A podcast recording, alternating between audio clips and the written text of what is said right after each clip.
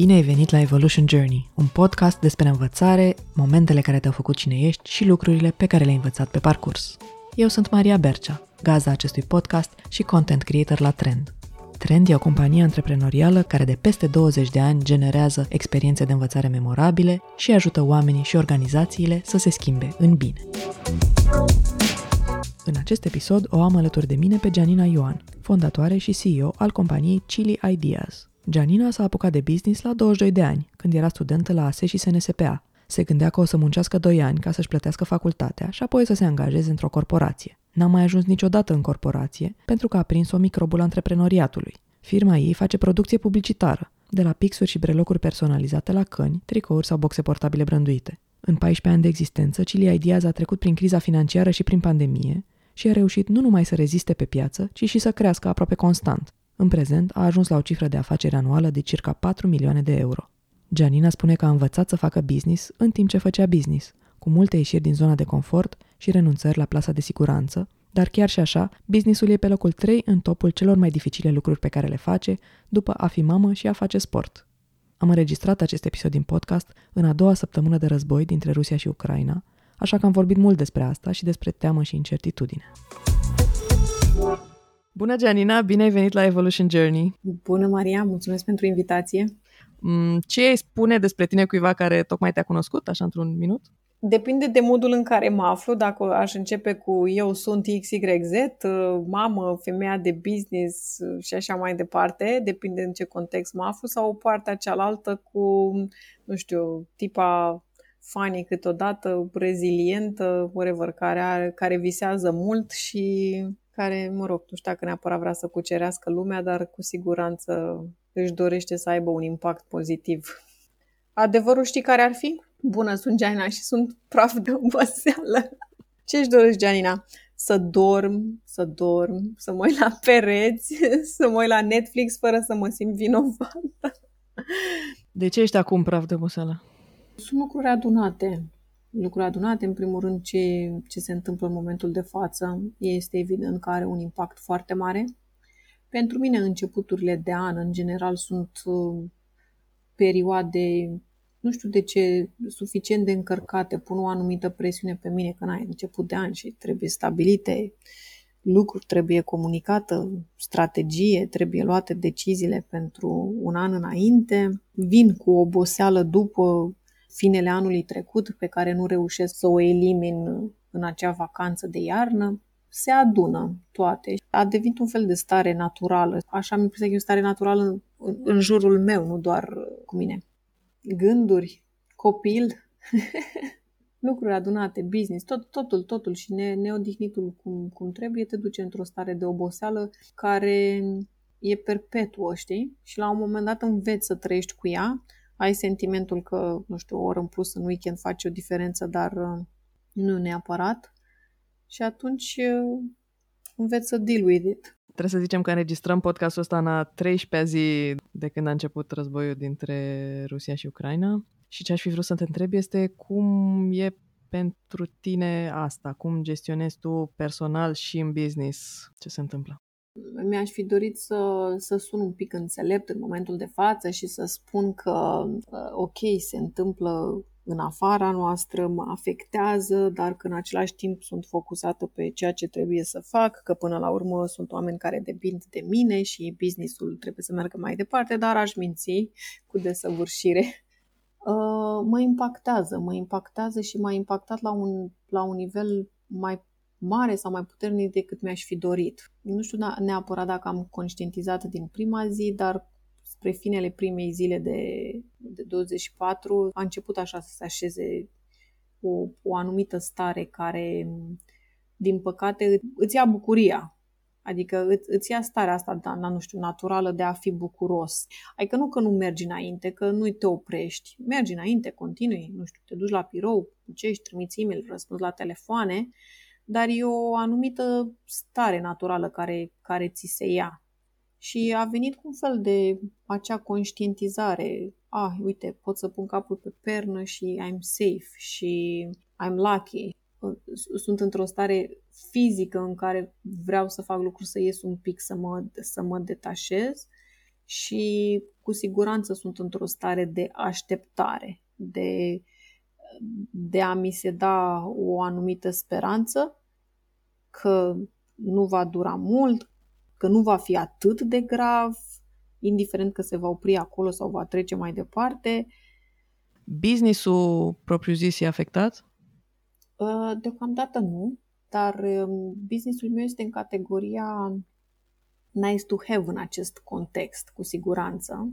Dacă lucrurile vor continua, cu siguranță va fi impactat. Am fost obișnuită să fie impactat de crize, de tot felul de crize. Nu e prima criză prin care treci.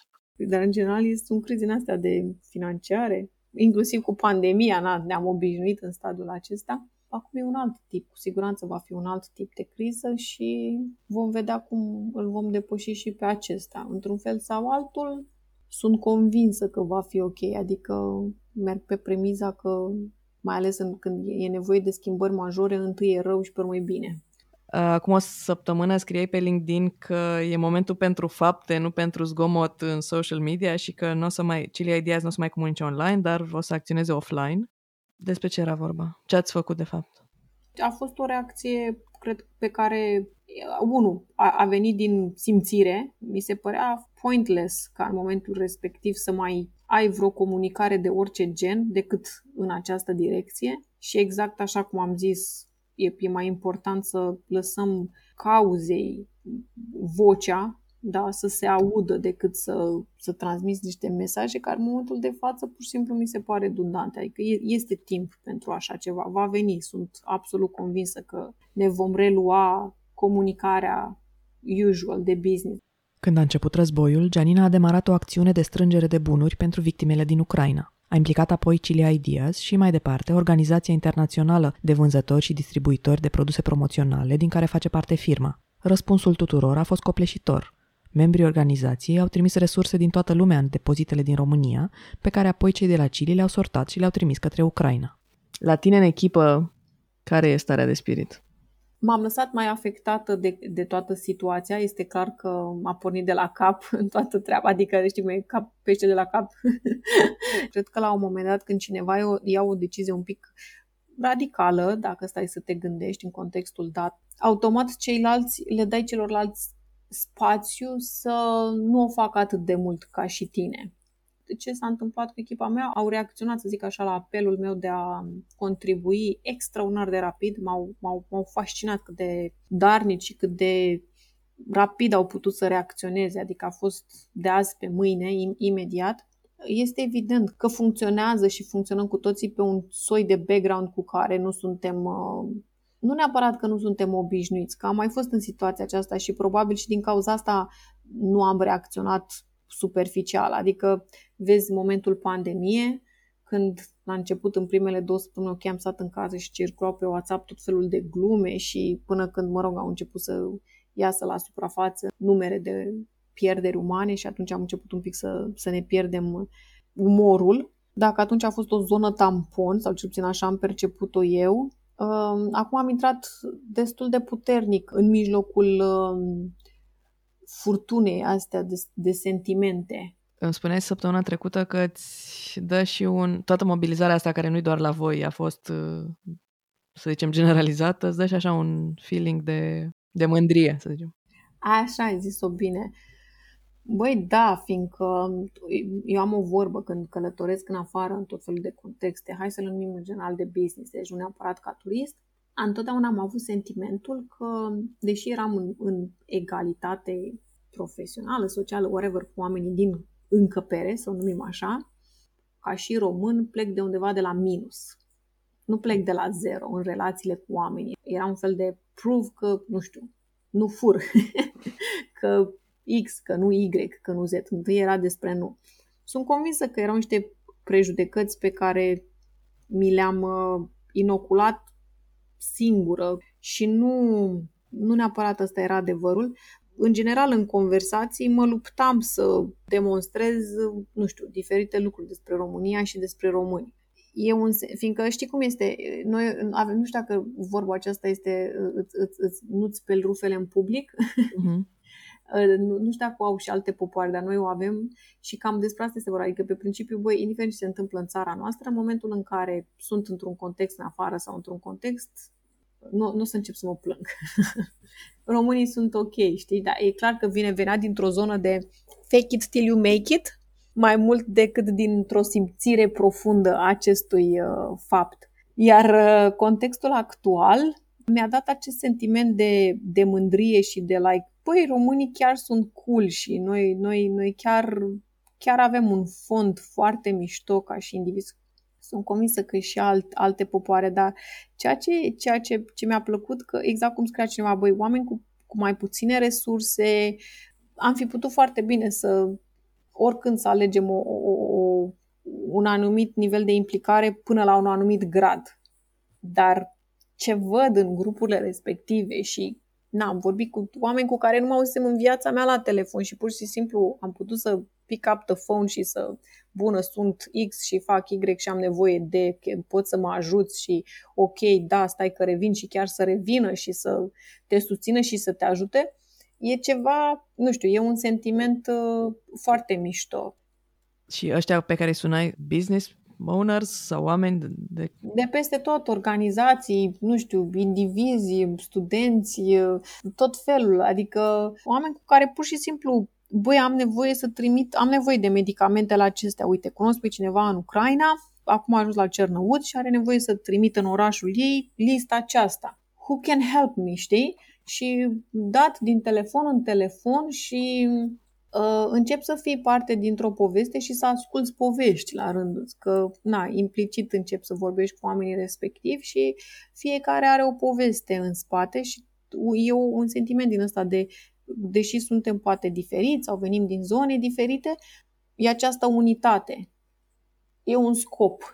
Și avea un scop e un lucru care te, nu știu, îți dă un, acel sentiment de mândrie, mai ales când îl faci alături de alți oameni. E, e mai mișto cu mai mulți oameni. Janina mi-a spus că are mereu un scop, și personal, dar și în business. Și îl imaginează ca pe un buton roșu, o metaforă pe care a preluat-o de la profesora de biologie din liceu, cu care făcea pregătire pentru sanitarii pricepuți, un concurs de prim ajutor pentru elevi. Profa le spunea să-și imagineze un buton pe care trebuie să-l atingă ca să salveze pacientul. De-a lungul timpului, Gianina și-a tot modificat obiectivul, a mutat butonul tot mai sus, cât să fie mereu un pic mai departe decât locul unde este ea în prezent. La 20 de ani când ai fondat firma, unde era butonul roșu? A, butonul roșu era translatat printr-o dorință de mm, libertate. Am cam muncit în perioada facultății și am fost mereu într-o permanentă alergătură între job și cursuri și ce îmi doream eu foarte tare era să fiu la cursuri și atât, să nu alerg între cursuri sau whatever. Când am început firma, primul, primul obiectiv era să um, îmi ofere acest grad de libertate, de a decide cum fac eu programul. Un alt obiectiv era să facă rost de bani ca să-și plătească facultatea, numai 2 ani și apoi se angajează în corporație. Scopul acesta sau obiectivele sau cum vrei să le numești pot fi și pe o perioadă foarte scurtă de timp. Da, imediat după ce am început firma, a fost destul de evident că m-a prins tot, tot procesul acela. Bine, e un pic stupid să spui că îți faci firmă ca să ai timp sau liber, dar pe vremea respectivă, acum mulți ani, uh, am crezut că o să fac așa, ca un fel de tips mai mult. Adică e mult spus în momentul de față. Îți dai seama că la 22 de ani nu mă gândeam că, vai, mi-am fondat un business și sunt uh, antreprenori în early years. Nu.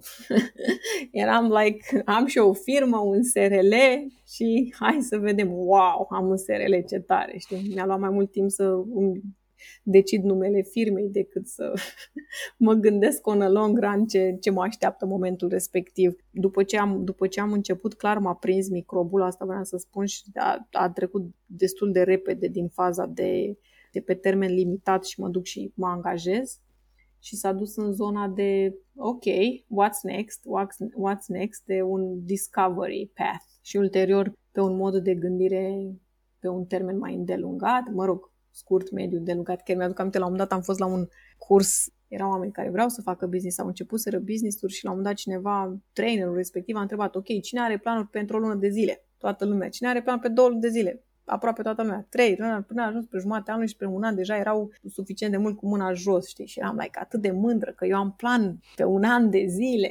It's like amazing. Cam așa s-a tot așezat butonul roșu. Cred că uneori este mai ok să Adică e să, știi cum e vorba aia, mănâncă elefantul sau pe, pe bucăți mici, să nu știu expresia aceasta.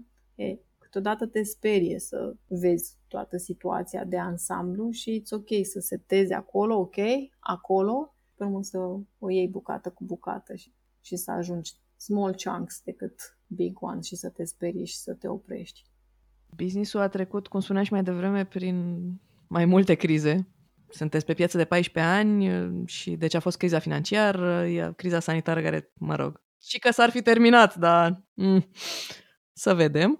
Acum uh, suntem în război, nu noi, dar alături. Și cumva firma a supraviețuit. Care au fost deciziile bune pe care le-ai luat care te-au adus aici? E o decizie pe care trebuie să o iei în momentul respectiv, dacă vrei să reușești sau nu. Și să nu-ți prea lași neapărat multe plase de siguranță. În orice situație există 50-50. E o 50 chance să reușești, 50 chance să nu reușești.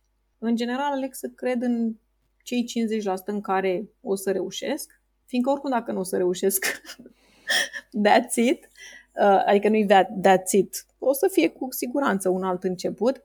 Pe lângă, of course, partea asta de, nu știu, risk assessment, planul financiar, decizii de business pe care, dar în spatele cifrelor care să fie clar că fără ele nu prea ai cum să, ah, și am pus degetul în aer și eu sunt optimistă și acum everything is going to be ok. Nu funcționează așa, clar.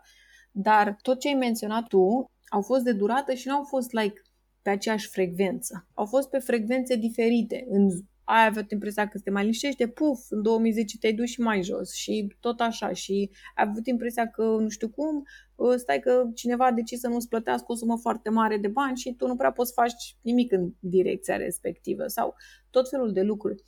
Și atunci vine cu un grad mare de reziliență. Sunt suficient de rezilientă și am făcut puș cu mine și cu cei din jurul meu. Nu am fost lupul acela singuratic care, wow, mamă, ce, ce a făcut. Nu, întotdeauna a fost un efort de echipă, în orice criză. Alături de echipă și cu ei, poți să mergi mai departe. Îți dau această tărie și se găsesc resurse și, și inspirație de decizii, că câteodată este vorba și despre o, o inspirație în ce, ce strategie vei aborda. Gianina își alege uneori strategia și în urma unui exercițiu de imaginație. Care e cel mai rău lucru care se poate întâmpla dacă faci asta? Sau dacă nu-ți iese? L-a făcut prima dată când a decis să-și facă firmă, în 2007. Ce puteam eu să, să pierd în momentul respectiv era un job bine plătit, nu aveam resurse financiare de acasă care să mă susțină și atunci partea asta cu business-ul era nu neapărat că mă aruncam în gol, dar clar nu aveam o plasă de siguranță și atunci uh, am zis, ok, bun, și care este cel mai, uh, o să folosesc cuvântul, nasol lucru care ți se poate întâmpla? Unde? Care este zona aia cea mai neagră de care ți este frică? Că de fapt este vorba despre a-ți înfrunta fricile.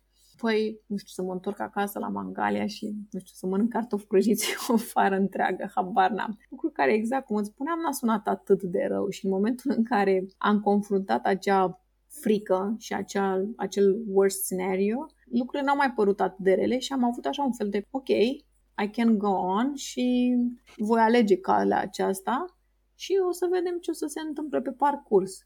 Și cam asta a fost un fel de ceva la care am, am apelat mereu, adică am, am simplificat un pic situațiile când am fost ok, ce se poate întâmpla cel mai rău, asta, și când confrunți că acel rău nu este atât de rău de fapt, te, te resetezi, te resetezi și te focusezi de fapt pe ceea ce trebuie. E timpul să luăm o scurtă pauză de la discuție ca să vă spun de ce suntem într-un podcast care se numește Evolution Journey. Pentru asta l-am invitat la microfon pe colegul meu Cătălin Vasile. Cătălin este consultant în trend, cu experiență în vânzări și customer experience și product owner al platformei de învățare Evolution Journey, care dă și numele acestui podcast. EvolutionJourney.ro e o sursă completă de învățare continuă în limba română. Construită pornind de la experiența de peste 20 de ani a trend în training și consultanță, Evolution Journey propune instrumente de evaluare, module de e-learning, cursuri online și offline, consiliere de carieră, coaching și consiliere psihologică. Indiferent de cum arată călătoria ta, dacă ești la început de drum sau vrei să-ți antrenezi abilitățile de leadership, Ai module dedicate și ghizi care te vor îndruma pas cu pas. Fie că știi deja ce trebuie să înveți, fie că alegi dintre parcursurile de învățare deja construite de specialiști, fie că testele te ajută să descoperi care sunt ariile care sunt de dezvoltat, sau apelezi la un consilier de carieră care să-ți dezvolte un parcurs de învățare personalizat, în evolutionjourney.ro găsești soluții. Abonamentul costă acum numai 12 lei pe lună și îți dă acces la peste 100 de module de e-learning pe care le poți urmări online, pe orice dispozitiv, la orice oră, în ritmul tău. Am revenit la discuția cu Gianina Ioan, pe care am întrebat-o despre momentele în care lucrurile n-au mers bine în businessul ei. Ai eșecuri în business? Ai avut? Măi, cu siguranță. Ă, dacă, le, dacă te, vrei să te uiți la ele în felul acesta. Cu siguranță au fost decizii pe care le-am întârziat în a le lua ceea ce ulterior am învățat că este mai bine să iei decizii proaste decât să nu iei nicio decizie sau, mă rog, să iei o decizie pe baza informațiilor pe care le iei în acel moment.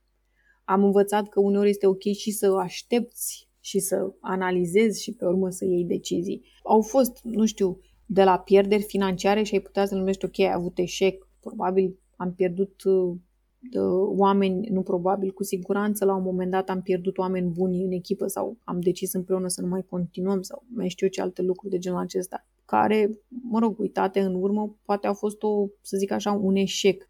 Da, cu siguranță am avut o I'm not good enough, cu siguranță am avut zona de, și o am în continuare, de perfecționism și I can do better, for sure, pot să fiu un lider mai bun, pot să fiu, pot să am niște procese mai bune în business, pot să livrez și mai bine acelor clienți, putem face mai mult în zona de sustenabilitate, adică sunt suficient de, de multe lucruri pe care mi le, mi le spun, știi? Și atunci, având zona aceasta în care știu că mai este de lucru permanent, încât nu, nu mă las neapărat, cel puțin nu pe termen lung, să spun am eșuat. Deși am avut niște momente, adică cu siguranță. Și în general momentele vin, momentele care mă consumă sunt legate de, de oameni. Nu ești foarte confortabil să vorbești despre eșecuri. Bă. Bă, da, bună observație. Nu întreb despre eșecuri ca să facem o listă, ci ca să ajung la chestiile astea. Ce ai învățat din... Ce ai învățat din ele, da. da. Nu le definesc așa, ca eșec. Ca learning lessons, da, cu siguranță. Și sunt multe, foarte multe. Cred în învățare, de orice fel. Academică, formală, informală. Sunt o persoană extrem de curioasă. Îți povesteam că și când eram mică puneam o groază de întrebări și vreau să, vreau să aflu povești de viață ale oamenilor, tocmai în ideea ca să uneori chiar să aflu ce au, ce au greșit oamenii respectiv și să învăț din greșelile lor și că nu era musai să greșesc și eu. Dar în același timp au fost suficient de multe decizii pe care le-am luat și pe care nu neapărat le-aș traduce în momentul de față ca cele mai bune decizii. Dar ele au fost lecții de învățare cu toate. De aia sunt uh, nu neapărat foarte încântată să folosesc cuvântul eșec, fiindcă nu știu, probabil are și, a, a fost și la un moment dat un salt din ăsta psihologic sau de vârstă sau whatever în care am zis, băi, you know what, gata, nu mă mai învinovățesc că X, că Y, că Z. Am luat niște decizii cu date pe care le aveam în momentul respectiv, cu cunoștințele pe care le aveam din momentul respectiv și cu siguranță le-am luat gândindu-mă la, la companie ca și tot, adică la un grup cât mai mare de oameni. Dar bineînțeles că în orice proces um, e o balanță câteodată este un lucru, na, se întâmplă lucruri pozitive și câteodată se întâmplă și lucruri negative sau mai puțin pozitive. Dar înveți din, de, înveți, înveți din ele, nu știu, înveți cum să comunici decizii, înveți cum să comunici cu oamenii, cum să te, hai să zic așa, înveți cum să te comunici. Asta am, am învățat, a fost una dintre marile mele lecții de-a lungul anilor. Am învățat să mă comunic. Băi, e un fond nașpa. Ăsta e adevărul. E un fond greu în care ne aflăm. E dificil să te exprimi ca și emoții și în același timp orice îi spune pare, din punctul meu de vedere, că mă uit acum, compar prezentul cu tot ce am trăit în trecut și am trecut prin suficient de multe lucruri și la nivel personal și la nivel de business, parcă, nu știu, orice îi spune în momentul de față nu, nu are aceeași greutate ca, ca acest moment. Până la urmă, noi, noi, trăim, noi trăim istoria în momentul de față. E ceva greu, punct. Și n-ai, n-ai cum să... Și mai ales dacă ești genul de persoană care, nu știu, face foarte multă introspecție și care îi place să, mă rog, să știe, să cunoască și este curioasă, aceste lucruri cu atât mai mult te, te afectează. Și de asta acum când mă întreb de lecțiile mele din trecut sau despre momentele mele de, de, de eșec, nu că nu m-am pregătit sau că nu m-au pregătit pentru momentul de astăzi, sau nu și neapărat că mă refer momentul de astăzi, mă refer la ce se întâmplă pe fundal. Pe mine, ca și om, ca și individ, cu siguranță te pregătești. Orice, orice lucru care ți se întâmplă, orice om cu care interacționezi, e o lecție, e o lecție, mai mică sau mai mare, în funcție de tine, dacă asculți, dacă ești pregătit să, să accepti sau nu. Unu, vine să vorbesc doar despre situația aceasta. Uh, doi, uh, mă gândesc că trecut era mai kiddo comparativ cu, cu ce se întâmplă în momentul de față. Deși au fost momente foarte, foarte grele și foarte dificile. Știi ce este, ce, ce este care e greutatea în momentul de față? A necunoscutului. E o frică pe fundal. Și frica aceasta vine în general atunci când nu cunoști lucruri, când nu știi la ce să te aștepți, când nu, știi, nu poți să controlezi o situație. Și ar trebui să o recunoaștem. Ne este frică. Adică mie, cel puțin, mi-e teamă. Frică poate un puțin mult, dar mi este, mi este teamă de acest oarecum necunoscut. Și hai să mai fim serioși pentru oamenii care sunt control freak, cum sunt eu. E horror! E horror să nu pot să, să pot să iau niște decizii care să rezolve situația, domnule. Ai crede că ești obișnuită, că venim după 2 ani de pandemie. Păi așa este. Ai, ai învățat oarecum să controlezi lucrurile în pandemie. Mă rog, ce, ce ține de tine, știi? Adică au fost la un moment dat niște tooluri care ți s-au dat și ai putut să le utilizezi într-un fel sau altul. E, deocamdată suntem exact cum am spus, într-o zonă tampon în care încă așteptăm acele tooluri, încă așteptăm acele, o acea direcție, niște acțiuni mai concrete, așteptăm într-un fel.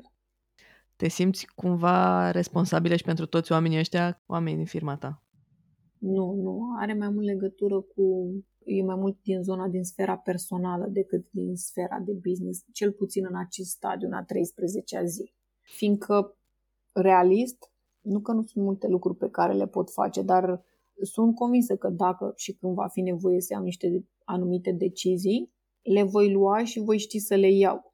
Deocamdată suntem în continuare în, în implementarea planurilor noastre, fiindcă, uite, apropo de lecții din pandemie, mi-aduc aminte că eram în plină implementare a unor lucruri și ne-am oprit. Bineînțeles că dacă aș fi continuat cu ele, acum ar fi fost finalizate și aș fi fost într-un alt stadiu, mai avansat. Dar am ales să pun piciorul pe frână. M-am oprit din planurile inițiale. Acum n-am mai spus, ok, stop, hai să vedem ce o să se întâmple. Nu am spus lucrul acesta, ba din contră, e ceva ce nu aș mai repeta, nu aș mai spune stop. Fiindcă totuși am învățat în pandemie că poți să, chiar dacă ai și un business nice to have, tot îți găsești nișa și dacă na, vei fi acolo, nu știu, ca un catâr care implementează și face lucruri și vrei să fii din ce în ce mai bun în ceea ce faci, nu știu cât vei reuși, dar cu siguranță vei depăși un moment uite asta, asta e ceea ce n-aș mai repeta acum no matter what, nu m-aș mai opri din, din planurile pe care le am. Merg cu ele mai departe. 50-50. Ziceai că incertitudinea, teama e personală, deocamdată nu e despre business. Businessul tău ești tu sau ești independent de tine? Nu, e... La un moment dat eram într-un proces de rebranding agenția cu care lucram a întrebat clienții cum vede Cilia, cum, dacă ar fi o persoană, cum ar descrie-o. Erau oameni care nu m-au cunoscut neapărat, nu aveau o relație directă cu mine, dar m-au descris foarte bine, au descris businessul. Erau niște caracteristici acolo din diferite zone și, până la urmă, și pozitive, să zic, mai puțin pozitive, care mă descriau. E un pic greu să fii neutru.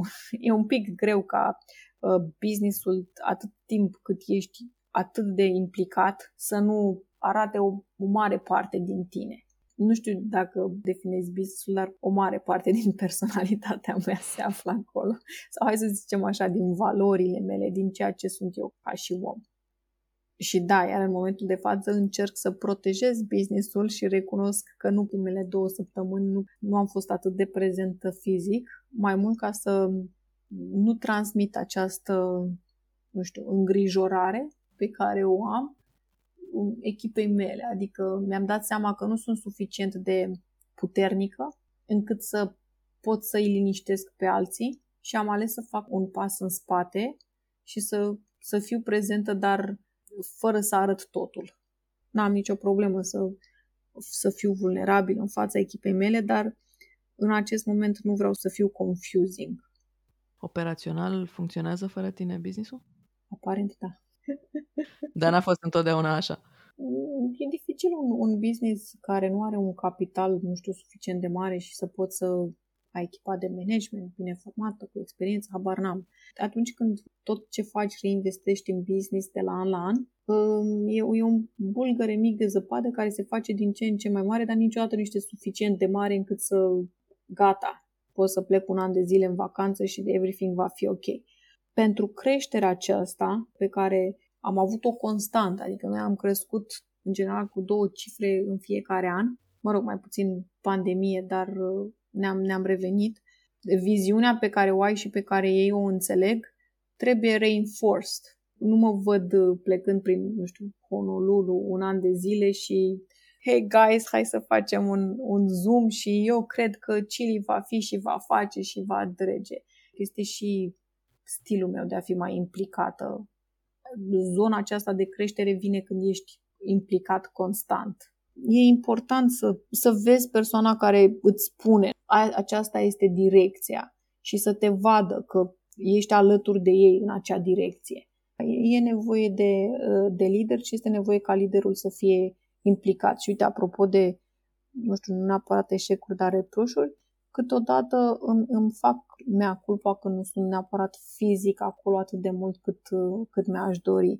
În, în ultima perioadă mi-au foarte mult timp și îl petrec în zona aceasta de strategie, de procese și așa mai departe. Chiar nu mai sunt implicată în day-to-day business, cum ar veni.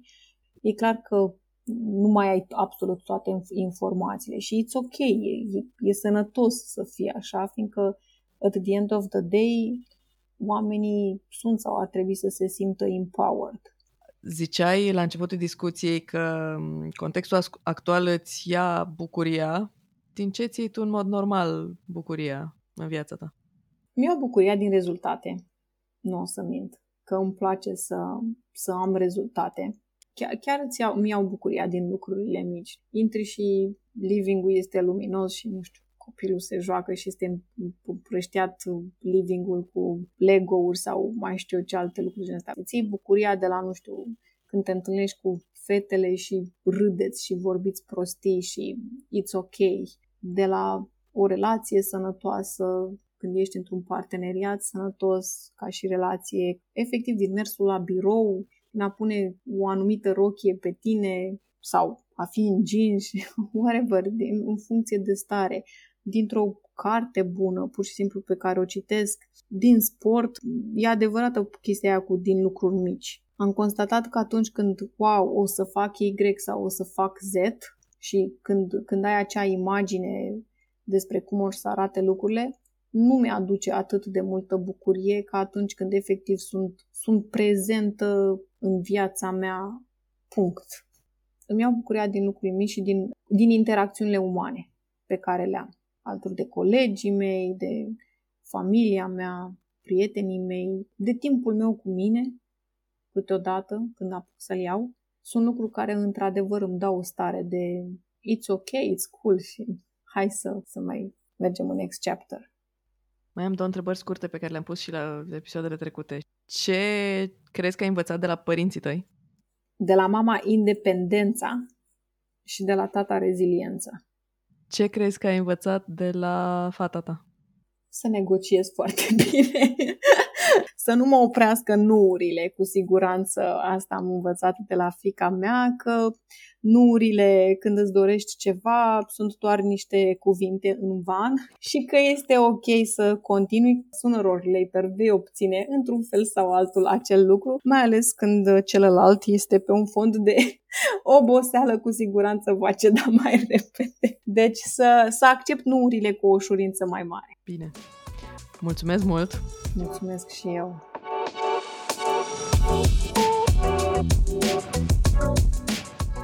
Îți mulțumim că ai fost alături de noi în Evolution Journey, un podcast cu povești despre învățare, momentele care te-au făcut cine ești și lucrurile pe care le-ai învățat pe parcurs.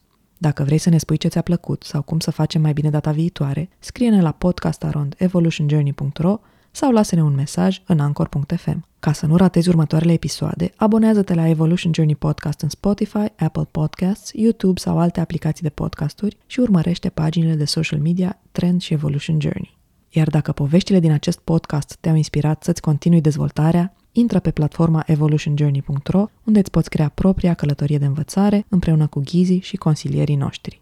Eu sunt Maria Bercea, gazda acestui podcast și îți mulțumesc că ne-ai ascultat.